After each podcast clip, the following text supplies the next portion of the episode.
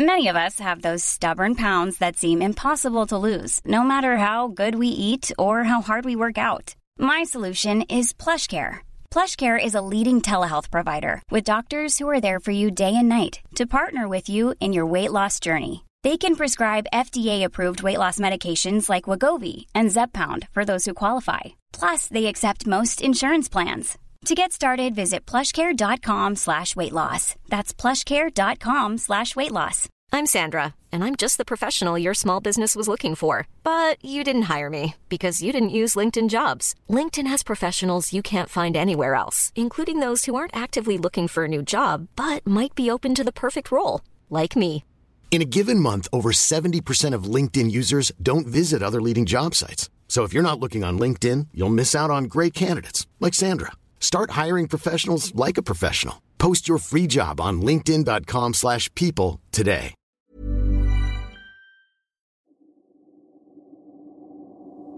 Hello, and welcome to BIPOC Credits, a podcast that interviews BIPOC crew members working in the BC film industry to share their experience and give insight into what to expect when entering their position. Today, however, we're trying something new. Instead of our usual affair, we're doing a special Whistler Film Festival episode. Alright, so a little bit of context here. My producer Nightingale and I have been developing a few projects and examining where we can take BIPOC credits. One of the ideas we had is the BC Film Industry Calendar, which we released last month, which can be found on our beacons or on our Instagram description. You can find all the events, festivals, and grant applications available in BC right in your Google Calendar with an annual subscription. We update that every week or whenever we find neat events that we want to go to.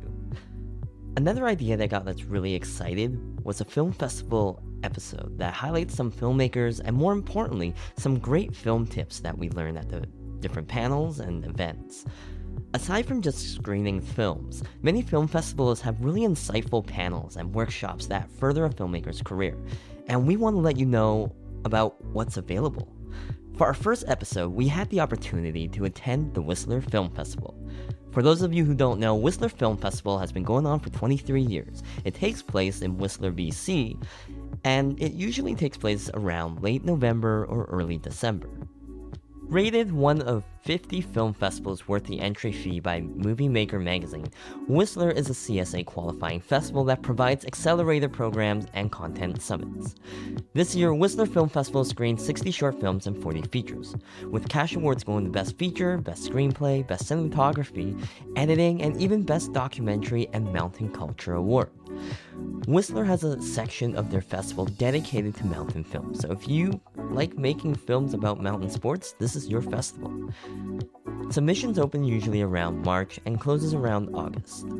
This is my third year at the festival, and what I love about it is that just by being there, you can get access to gatekeepers, distributors, and other really inspiring filmmakers.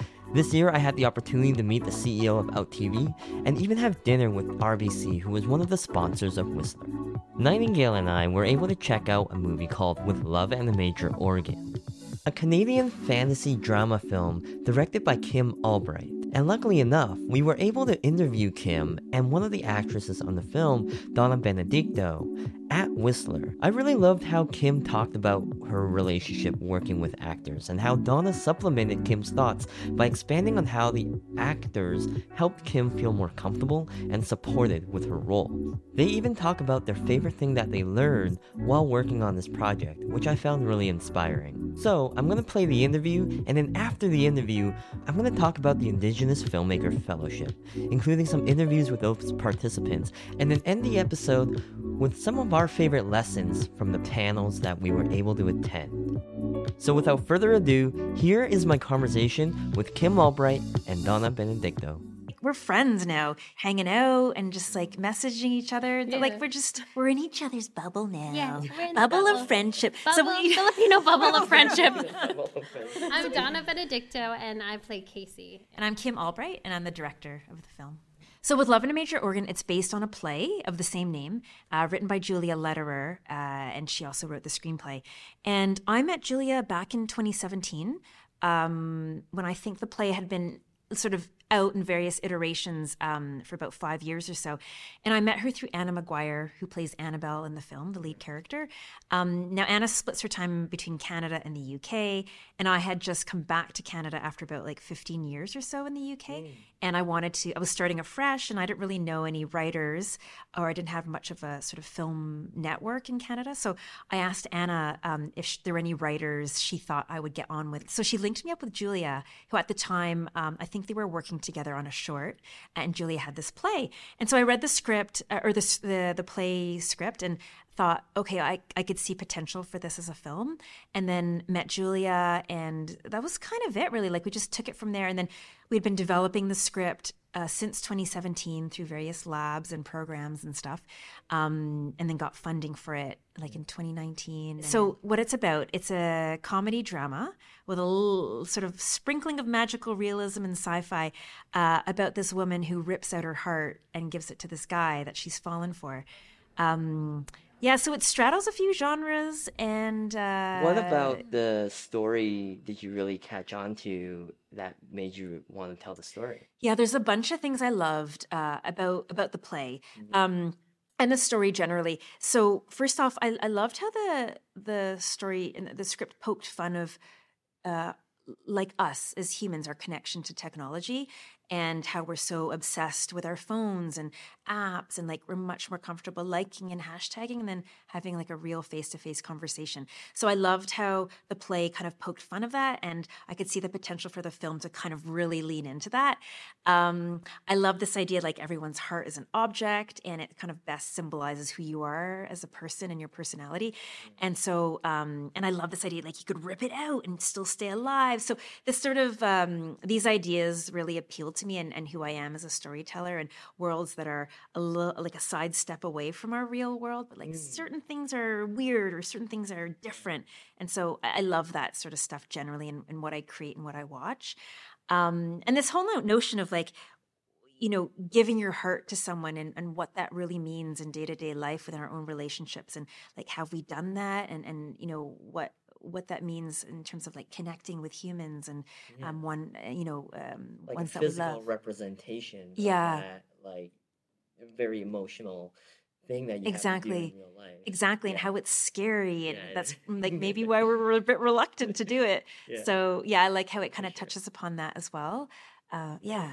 Um at what point when you saw the play did you realize that hey I could be the one to tell the story because like I guess for me like I I get I get inspired by stories a lot Yeah. but then I always question like why me like why why do I feel like I am confident enough to tell the story mm. So funnily, I hadn't even seen the play.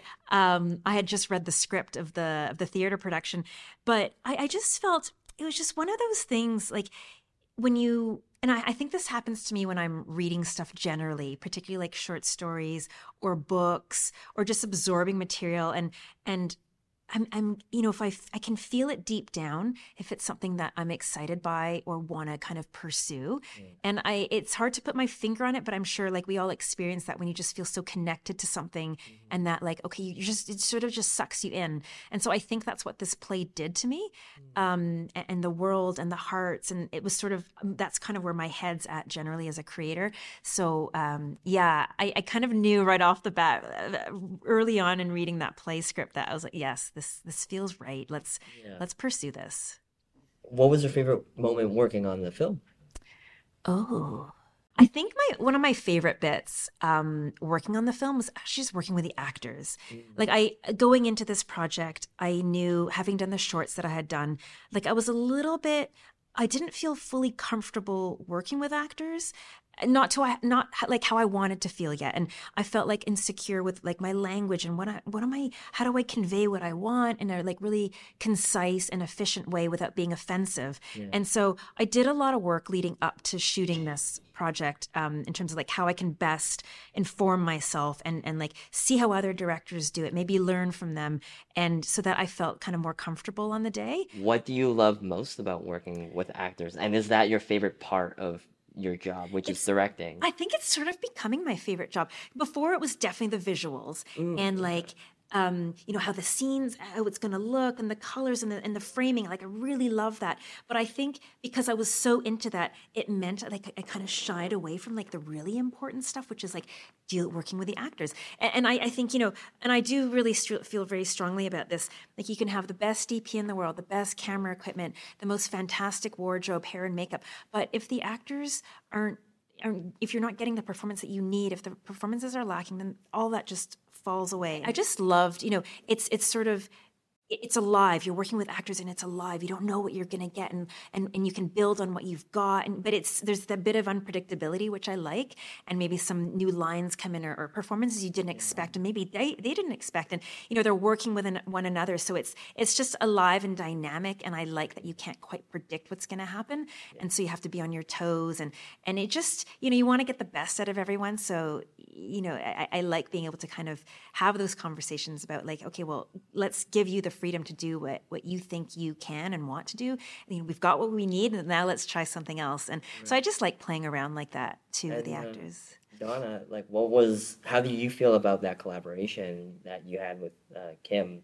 and how is it different from uh, some of the other projects that you may have worked on in the past right well when i met kim she's so lovely and she's so open to collaboration and and really wanting to hear what you have to offer for the character and ready and willing to play and i think that was the the, the main difference on some of the projects i've worked with in the past they move really quickly and um, with love in a major organ just kind of just let us do our thing, you know? And I've I felt like I, I haven't had the opportunity or the time to really play in a role like that. And Kim gave me that opportunity and very happy with how Casey turned out because of the collaboration, right? It was great. I think one thing that was great as well though is that remember when we had that rehearsal day and so Donna had time with Anna, who's the lead. Mm-hmm. And I remember, okay, like I've got to get these two together. They're going to be, they're meant to be like best friends in the film. And, and then, so we, I, I, I am grateful that we made that work and mm-hmm. you guys mm-hmm. were open to exploring, like we was just Im- improvising sort of scenes of these two best friends and it had nothing to do with the film, but you guys just took it and ran with it. And I remember, I think I was like popping in and out, but you guys like, you know, you're on the floor, like drawing or something yeah. like this. So you just got stuck in. And I just love that because well, was that just... was, that was Anna basically too. She's lovely. And we Master clicked like that that. Yeah, yeah, yeah. We click like that yeah. too. Yeah. It's just meant to be. Yeah. I, love her. She's an amazing actress and then also an amazing person. So Do you find it like it's like a, a rare experience to be able to have that kind of like immediate like chemistry with with an actress or with that actor that you're performing with? It is it is pretty rare. Yeah. Like I've been very lucky that it's happened often. Like yeah. I've made some great friends, but uh, you really do have to cherish those moments because mm-hmm you really never know who you're going to work with and they may not be so terrible true. people they're just you just different vibes you know yeah. like me and kim mm-hmm. vibe really well mm-hmm. me and anna vibe really well and it just it worked out wonderfully so. i've uh, i've worked on hallmark movies where the, the, number one and two don't mesh yeah um, and yeah you can like it, it's it, the the the uh, the chemistry on set and and the energy on set um, ends up like being affected because of that um, so mm-hmm. yeah, I find like you know the, the chemistry between the cast members, um, especially those who are like um, the the key actors in the scene, um, is a huge. Uh, it's very important. It is important. See, because mm-hmm. you can be a great actor and work through the non chemistry. Mm-hmm. But it's just not as fun on set. Yeah, you know? know? It really isn't. Like there are fantastic actors who may not like each other and can get through a project and, and the project itself is great if you didn't learn about the BTS, how mm-hmm. they thought of each other or behaved or whatnot, and you could like the project, but on set itself, it's just not as fun. Mm-hmm. it's not as fun. Absolutely. I have to say, Donna is like a consummate professional. Like she, I felt like it was so easy. It was, it was our first thing together, and it was. I felt like you needed very little direction. but this, this, is the thing, though, because the you've seen on the MOW, um, filmmaking world, things move so fast. So I know I have very little takes. So I'm like, just, I know where to put my face. So I like how my face is. And it's almost a little too much of that in this. Like I'm just like, okay, this is what we do.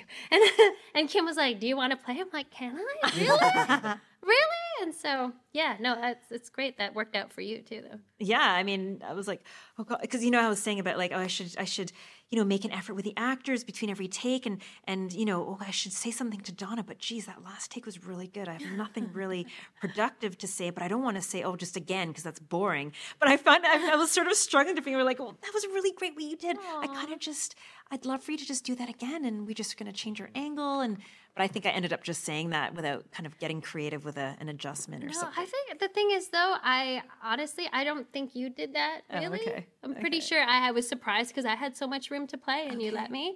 But um, as an actor on the fast things and like not just the TV movies, the series and where time is money and they're moving.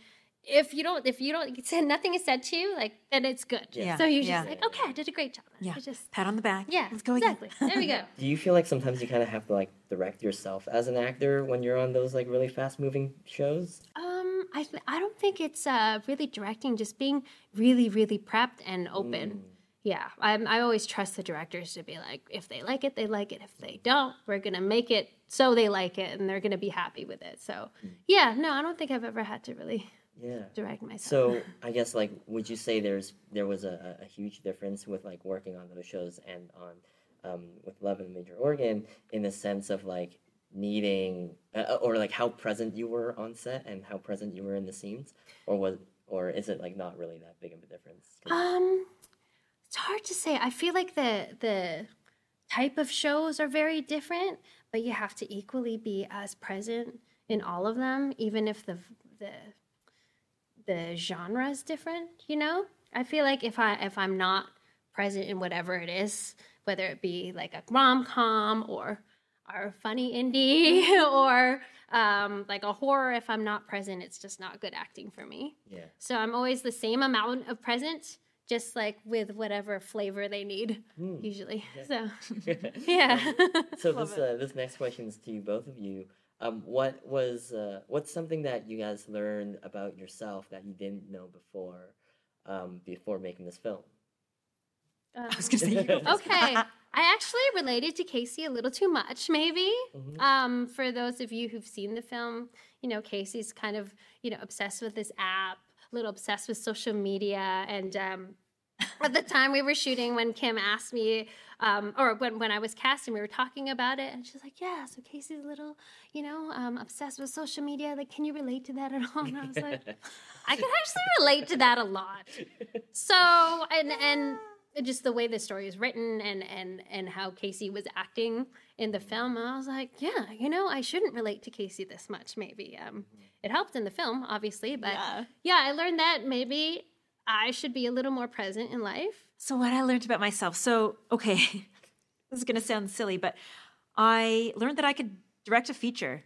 I think going into this, which I, I think you know most maybe if not all directors who have done a bunch of short films or done other things and then diving into their first feature there's just so much insecurity about like is this going to work? Oh can i you know this is no longer you know 5 10 15 minutes. This is 90 minutes. Is this going to be any good?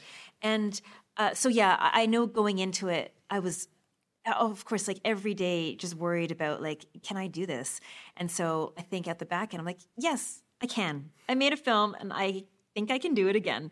Um, and i think it i just learned that you know I, which I don't think I realized before going into it, and it kind of relates to what I was talking about with mm-hmm. actors. I really love working with actors, and I didn't think I would, but I think Fair, you Fair. people. fair, okay. Well, I guess it's about choosing. I mean, you you never know kind of you know what what actors are going to be like on and off set. You can only just gauge by the casting. But um, I thought I got on really well with all the actors, and there were a lot of them at, on and off set. And uh, and I just really enjoyed the process. I, I love the relationship. I love the collaboration. And I was super nervous about it going in, and I didn't think it would be such a positive experience, but it was. So that's one thing I kind of learned through this process. It's not always going to be No, like I know, that. um, is there anything that the actors did that helped like made you feel more comfortable in that position? Hmm. I think they were all just so open. You know, like I would come and talk about another idea and then they say oh yeah sure like it was never there was never any resistance there was always sort of willingness to try and then build on that idea which um, i'm really grateful for because i just you know it's filmmaking is just all about collaboration and it extends to the act, acting as well.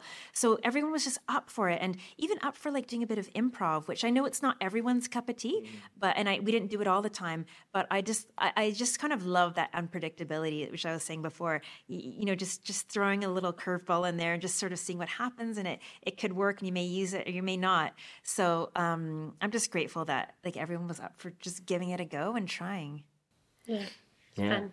And Donna, like, was there anything that you felt like eased the director's like stress at all? And was there anything that you ended up doing for that? Yeah, I mean, I, it's the people pleaser in me as well. I mm-hmm. mean, I always I I become friends with directors as well, and so I know that they're so stressed out. So I'm always you know, I'm like, I could be a one take wonder if you need me to be. Like, I'm, I could do it, whatever you need, because just I mean, as an actor, you have so much empathy for people, and putting myself in the place of the director and what you have to go through, like, oh my god, it's crazy. So, yeah, I'm always I'm always wanting to be helpful, and I I do check in too. Like, are you oh, okay? Oh, you look really tired. Are you sleeping? Yeah. So, if they if they want it, and if we're close enough, I do. What do you want the audience to get out of the film? So I don't I don't really want to be super pres- prescriptive about mm. it.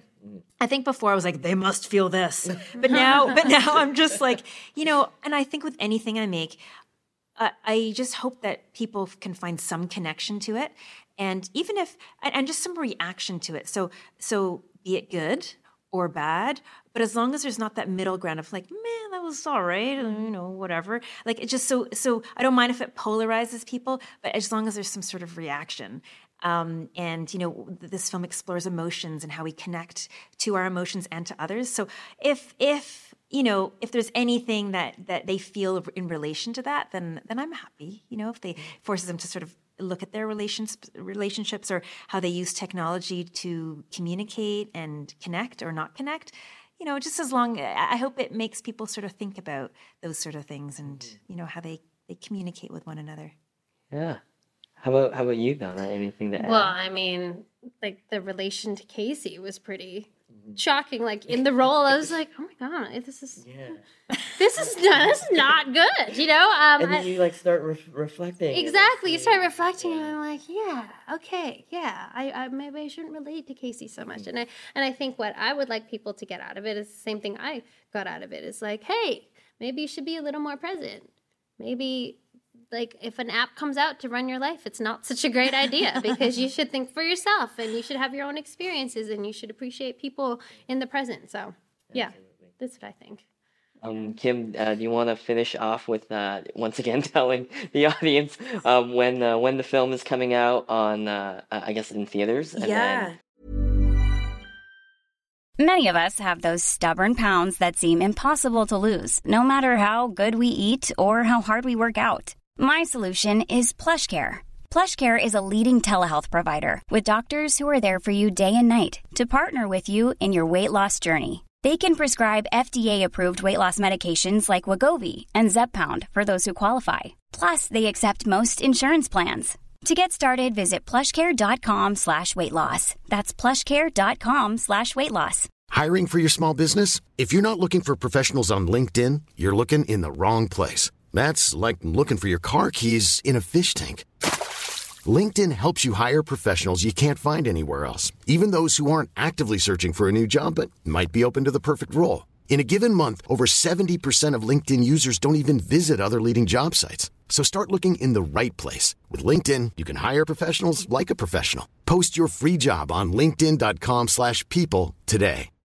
Millions of people have lost weight with personalized plans from Noom like Evan, who can't stand salads and still lost 50 pounds. Salads, generally, for most people, are the easy button, right? For me, that wasn't an option. I never really was a salad guy. That's just not who I am. But Noom worked for me. Get your personalized plan today at Noom.com. Real Noom user compensated to provide their story. In four weeks, the typical Noom user can expect to lose one to two pounds per week. Individual results may vary. Hey there, it's Michelle Norris. I'm host of a podcast called Your Mama's Kitchen. When I travel, I'm usually looking for a way to find a taste of home when I'm not at home. And one of the things I love to do when I am at home is entertain. And Airbnb allows me to do that. When I was in California recently, I rented a house that had a great kitchen. And when we were sitting around the table, we're all thinking, we're in someone else's house. Someone could be in all of our homes as well. If you have a home, but you're not always at home, you have an Airbnb. Your home might be worth more than you think. Find out how much at airbnb.com/slash host. Um, I think the best thing as well is like to to watch this space. So we have like an Instagram page, Facebook page, a website. Um, it's all sort of if you type in with love in a major organ, they'll find it, or maybe it'll be connected to the link here. Um, and that's where like all our news is. So we'll definitely be having a Canadian theatrical. So the major cities like Toronto, Vancouver, Montreal, Ottawa, and another one I'm not too sure which one yet. Um, in February, probably mid February, and then a U.S. theatrical uh, kind of early spring. So I don't know the exact date yet, dates yet for everything, but yeah, it's going to be coming out soon. okay. Yay. Well, next year, 2024. Yes, 2024. Bring it on. All right. Well, thanks so much. You too. Yeah, Um, thank you. been It's really been fun. great to chat. Yeah. Thanks so much. Super fun. I hope you guys enjoyed that interview. It was so fun talking to Kim and Donna because their chemistry with each other is palpable. You can't break the Filipino bubble of friendship.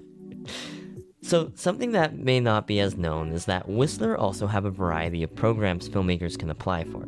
This year, that includes the Saskatchewan Market Accelerator, the Doc Lab, the Producers Lab, the Screenwriters Lab, and what we will be talking about in this episode, the Indigenous Filmmaker Fellowship. I had the opportunity to talk to the lab facilitator for the IFF. Previous to this year, I had no idea this program existed or what it consisted of. Here's Camille to talk a bit more about what the IFF is. My name is Camille Baudouin. I'm an Indigenous filmmaker, Cree Métis, and Mohawk, and uh, I'm the lab facilitator for the Indigenous Filmmaker Fellowship at Whistler. What is the Indigenous Filmmaker Fellowship? It's uh, it's a program that was launched by Whistler Film Festival, and it's uh, specifically designed to support Indigenous filmmakers that are emerging and up and coming in order to train them, get introduced to the industry, give them some networking opportunities with each other as well as with uh, professionals in the industry. And Could you talk a little bit more about like why you wanted to uh, run the program and be a part of it? Yeah, I was very honored to be asked to run the program. Um, I've been producing uh, scripted content, TV and film for 17 years, and the chance to give back and train other Indigenous filmmakers was like a really big deal for me. And yeah, and I love it. I love working with all these talented, amazing people. And yeah, it's a lot of fun, very rewarding. So how has the reception been for the program from the participants and also from like some of the board members? honestly the, the support for the program is is really great people are, are very supportive um, the participants have all really enjoyed it and i know that that's probably one of our our best source for new participants is is the previous ones our alumni uh, talking up the program and telling their friends to apply, which is great. Anytime I ask any professional in the industry to come and speak with our group, either online or in person at the festival, uh, I always get really positive responses. Everyone wants to help out, which is great. I even got to interview some of the participants of IFF this year to see what they thought of their experience so far. And some of the answers led to some insightful information about grant applications and what it's like to live outside of BC. Well, what's your name? Dallas Sunyas. My name is Shaylin Pearson. I am originally from Haida Gwaii and I'm a member of the Skidegate Band. Okay, I'm Arnolda de Forbose and I am a writer and I am from Treaty 6 from Saskatoon.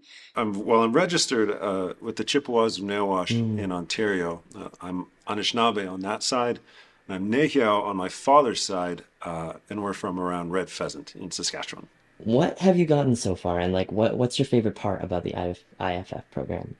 Um, so we did our intensive a few weeks ago, and it was it was so cool just to um, hear from so many different people in the industry. Like they really kind of touched on all the bases. Um, and I think that we're all in different stages of our careers and also in different stages just with our projects. So it was it was kind of cool that you know we got to hear about um, development funding and all the way to when you have a finished project, like needing to travel to festivals, like maybe getting funding for that, and also um, to hear from the buyers for streamers and the different funding offices in Canada. It was just really cool. I feel like they did a great job in touching on all the bases. I, I like meeting these other filmmakers who are in similar situations as me, uh, in the sense of we're normally there like might be one indigenous filmmaker person on a crew.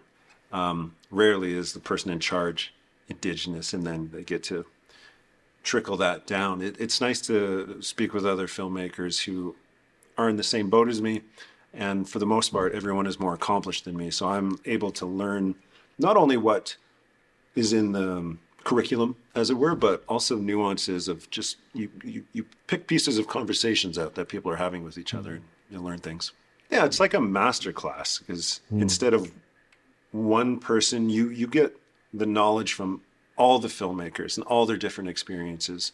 Um, some are pr- primarily writers, some like to direct, some are actors, and so you get this nice Venn diagram of learning what, kind of what what it takes to be a filmmaker, uh, specifically an indigenous filmmaker right now. Can you talk a little bit about your project that made you want to apply and like I guess other reasons of why you wanted to apply? Yeah, of course. So, um, my project is called Northernmost. It's about a young woman who graduates with a degree in journalism from big university, has big plans for herself, and they don't quite pan out. She finds herself working as the co-host of a not very popular, kind of tacky, lowbrow true crime podcast. And then when a young woman from the very rural community that she grew up in goes missing, her and her co-host decide to travel back up to her hometown to cover the disappearance. Um, turns out that she's not maybe the best person to be doing it because she did not really like that girl, nor did she have any like favorable feelings towards her.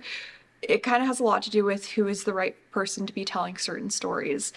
And um, I think I really got drawn to that because I also act. So um, just seeing the way that Indigenous representation has shifted over the years, um, yeah, it's, it's just been interesting to watch. Um, what initiatives would you like to see to help other Indigenous storytellers? Right. So th- I think that's if you consider all of the nations, just in Canada, all the First Nations, the different nations, different filmmakers at different levels have very different needs. Um, It's such a diverse, uh, uh, well, it's a, a, a diverse question. Um, so I think all that I can hope for is that companies, decision makers, um, continue to try to follow the the calls to action from the TRC. Uh, and if if companies are actually doing that, then I'm very happy with that. Uh, then it, the initiative is on um, young filmmakers to try to find these resources because you got to be hungry. You can't Yeah, just have things given nonstop. It's it's about being ready for these opportunities. So when they do come up, bang, you pounce on it. Do you find that like finding these opportunities is difficult? Um, that I can't answer specifically. I'm I'm pretty dyslexic, and I have a couple other learning disabilities like dysgraphia, dyscalculia. They all kind of all ways of Western learning. I'm terrible at. So uh, I do know, for example, the Indigenous Screen Office. They have resources that will help you uh, apply for a grant, actually physically write the grant if that's the direction you want to go with. To do a proper grant application, it might take you a month if you really care about it. So it can be overwhelming more than trying to find a grant. It, it f- getting a grant done properly, especially for someone like me who struggles with physical writing, Yeah. it that that can be over overwhelming. But the actual finding finding of grants, I'm not finding too too difficult for Yeah. Do you wish like someone like you could have some kind of like uh helper to be able to like write these grants for you or some kind of like I guess verbal system of like grant application, like something that might help people who may be like dyslexic or Right. Yeah. Yeah. Well, um, on that specific topic, like I said, a lot of a lot of places do have funding in place for people who want to do a grant um, in the traditional sense. A lot of the grants now, luckily, will say, "Hey, if you if you need accommodations or if you want to do an application in a different way, go ahead and do that, and we won't penalize you for that."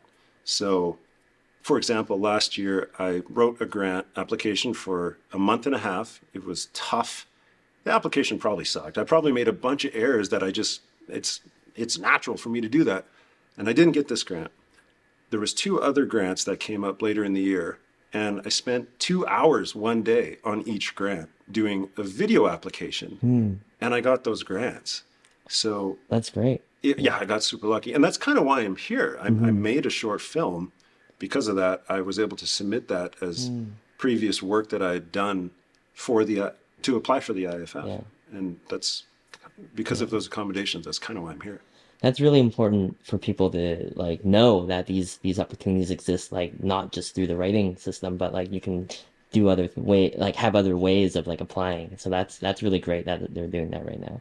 Absolutely. Yeah. I think you kind of have to be a bit tenacious about it, though. you have to like, okay, um, this writing, writing an enormous grant application, is like running into a wall. Like it's it's tough. It's not going to get better. What else can I? How else can I reach my goal? How can I be adaptable? Okay, try something else like a, a video application. Mhm. You still have to have everything lined up. Yeah. Like you still have to have all the information, but it's a lot easier for some people Mhm. to speak than it is to to write. But honestly, just programs like this that like put you in contact with all these really incredible resources and just are so informative and also so accessible. Like, um, I almost didn't even bother applying to this because, like, so many other um, programs similar to this I've seen, like, you need quite a bit. Mhm. You need to have directed like a feature or a short, even, which I think a lot of people haven't done. I haven't done. Um, so yeah, just more programs that are accessible, especially for other people in um, or just people in other areas of the industry. Um, and especially for like people who are in like like more like in the interior of um uh, of BC or in Canada that like have Yeah, less access than what we do in Vancouver too, right? Yeah, yeah, Yeah. totally. Yeah. I think it's just more getting the word out there. Um, the only way I uh, found out about applying for the IFF was through uh, Shailene Johnston, who was who I worked with through Tricksters and Writers, and she suggested I apply for this. And I've never heard of it before. I've never mm. seen it, so I applied for it and I got in. So that's the only way it happened. So I think it's just getting the word out and helping to share with other writers, even those who don't have the. I don't, like I said, I'm an emerging mm-hmm. screenwriter, and I think a lot of people are shy of applying because they feel I don't have the experience or I don't have the education, or. But if you're a storyteller, you are innately a creator, right? And that's what screenwriting is. It's creating, it's creating lives, creating characters, creating worlds, universes. So them knowing that it's okay if you don't have that as long as you mm-hmm. have the courage enough just to apply. And that's if i didn't have that encouragement just apply i don't know if i ever would have. And it's such a wonderful experience to know that there's programs out there that support us who are learning. But i think it's how do other writers or other people get to know that those opportunities exist i think that's the most important part because i think there's a lot of amazing writers and storytellers out there who don't know that some of these opportunities are available to them. Yeah, absolutely. Yeah. Um, I think bridging that gap of like information Yeah. is is something that a lot of people have been like trying to figure out how to do because there are a lot of different opportunities available for Canadian people, um, especially through gra- the grant system. But it's just like, how are we able to access them? Like, how do we get people to know that they exist? Like you Yeah. were saying, um, and uh, that's something that we're hoping to help. Yeah, um, I hope so because I know there's amazing Yeah. stories, especially in the prairies. Yeah. I'm Yeah, representing Saskatchewan, so it's like being able to gather those stories and those amazing storytellers across the prairies to say that they may not have the background, but you have the abilities. So and that's what these places are in place for, right? To Yeah. help us grow. Absolutely. So, and I'm absolutely honored to have the experience. So, What would you uh, recommend for someone who might be interested in uh, the program next year? please apply. um, I think people are always nervous that they're not in the right point in their career or that their project isn't developed enough to apply. But what we're really doing is um, is focusing on the person, not their project necessarily. So we really want to find people that uh, you know have the potential to do something great in our industry. And uh, you know you might have hardly any experience or you might have a little extra experience. Your project might be just in synopsis form like one paragraph. That's fine. Just please apply and keep applying. If you don't get in apply again because yeah it just depends on the year right and I, we, we just want everyone to get the opportunity. So yeah. and uh, you know every year is different. So we hope if someone doesn't get in the first year that they'll apply again because yeah there's always opportunities if the iff seems interesting to you after those interviews keep on the lookout around june because that should be when the applications should open up of course you can follow our instagram or the whistler film festival instagram to keep up to date as to when that happens Finally, my favorite panels of this year included a view from the top, a distribution panel, and an Indigenous podcasting panel. So, with the view from the top panel, CAA agent Stephen Brown, Kyle Irving from Eagle Vision, and Brad Danks from OutTV talked about the state of the industry so far. Here's Kyle Irving discussing the acceptance of BIPOC stories and films in our current industry. It's easier for us to tell those stories now because the market is starting to realize that those communities have so much to offer when it comes to storytelling, and audiences want something new. So it's opened up a whole new world of different points of view and perspectives. And, and, and it's allowed us to change the way that, that bias and stereotypes and history that was written not to be true, but to be the way that, you know, the overriding authority wanted it to be, for all of those things to be revealed, to be opened up, to be talked about, and to be shared from a different perspective. And there's no way that's going to stop. Like, let's go more and more and more and more. I learned, amongst other things, that studying Nordic and European film industries will help us understand what the Canadian film industry could be capable of. And unless we can be in the top positions distributing in our industry, we don't really have an industry. Our IP needs to have Canadian ownership. It was also interesting to hear Stephen talk about how social media hasn't really ruined our industry yet, but there's a high possibility that that's coming. In the distribution panel with Neon, Elevation, and Vortex media representatives, I learned that oftentimes there isn't one way to distribute a film. And even major distribution companies have to adapt to several factors, including what the film needs and what's happening in the world. With Elevation being the largest Canadian distributor this year, their model is to build relationships with filmmakers so that they can keep Canadian IP in Canada. Here's Sarah Timlick from Elevation talking about the current box office trends. She was joined by Kristen Figeroid from Neon and Matt Ornstein from Vortex. Obviously, you mentioned admission prices have gone up, so you really have to be selective when you're making your choice to see what you want in theaters. But we're starting to see that resurgence of audiences wanting to see drama in cinemas and to see very serious stories, and that's a really good thing for a business. I think with the strike too, now it's over but it's an important time period where independent film is going to make this massive comeback. And I think we're starting to see that correlation. In the Indigenous podcasting panel, I found Chantelle Bellrichard's comment about extractive storytelling really interesting. Extractive storytelling, from my understanding of it, is taking someone else's story and oftentimes trauma to use in your work, especially when it comes to journalism and reporting. It's important to ensure that the folks whose story we share feel like they are part of the process, and consent is held all the way through. Panelists Kim Wheeler and Chantelle Bellrichard went into detail with their own experiences and how, through trials and tribulations, have learned more ethical ways of podcasting. Here's Chantelle talking about her mindset in reporting difficult stories. Why you're asking that person to open up that space? Are they comfortable? You know, I think sometimes um, assessing like we're not social workers or psychologists, but just um, trying to be as incredibly transparent about how I intend to use this information, how much space it might be getting, because people can, and also trying to judge in real time, because sometimes when you open that spout for people, they haven't had a lot of people listen or or the opportunity to talk about a particularly terrible thing in their life, right? Because they don't want to be like the downer at a dinner or something, and also trying to assess when that person's maybe opened it up too much, to be like, hey, like, thank you so much. And like, also, like, we can stop at any time here. And just, I think, throughout, constantly revisiting consent and checking in with people in ways that I'm not a professional, but trying to walk in that space with them with a lot of care. And then I think following up with people is incredibly important. Other panels included animation, co producing with Switzerland, which included a breakfast, and an episodic masterclass with Jordan Wheeler. One of the IFF participants, Arnolda, participated in the masterclass and had this to say.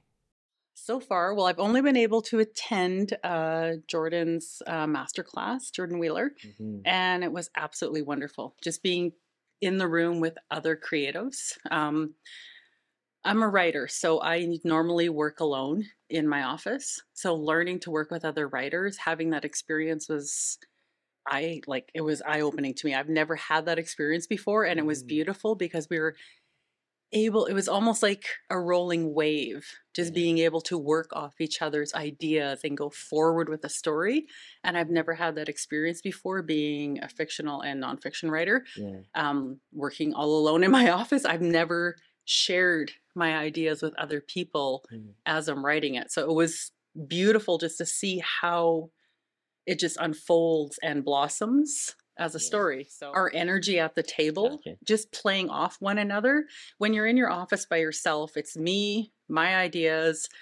I've got post-it notes, I've got, you know, big billboards and papers and I'm I'm just running off of my train of thought mm. and my ideas. When we are at the table having so many other voices, so many of ideas, like working at a level where everyone else has such bigger ideas than your own. It's so wonderful to hear. And it's just like, like I said, to me, I just seen it as a wave. Yeah. You know, I say something and ripple, someone else says something it's bigger and bigger and it gets better. So it was just such a great opportunity to learn that. So. That sounds like a really great workshop, mm-hmm. um, like structure. Yeah. That allows like the the participants to work off of each other that way. Yeah. No, it was. That's great. I also enjoyed the MPPIA and Power Pitch competitions because it's always a great opportunity to watch and learn how other people pitch a film.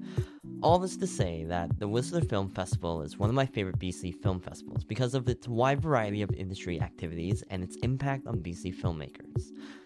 So, that's it for this episode. Please let us know if you enjoyed it. Contact us on Instagram or like us on Apple Music.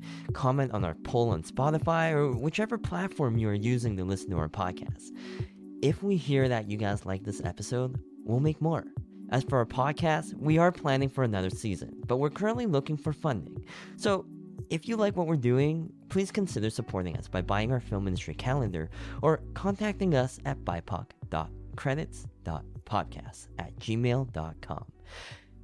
Thank you all so much for the support and have a very happy holidays.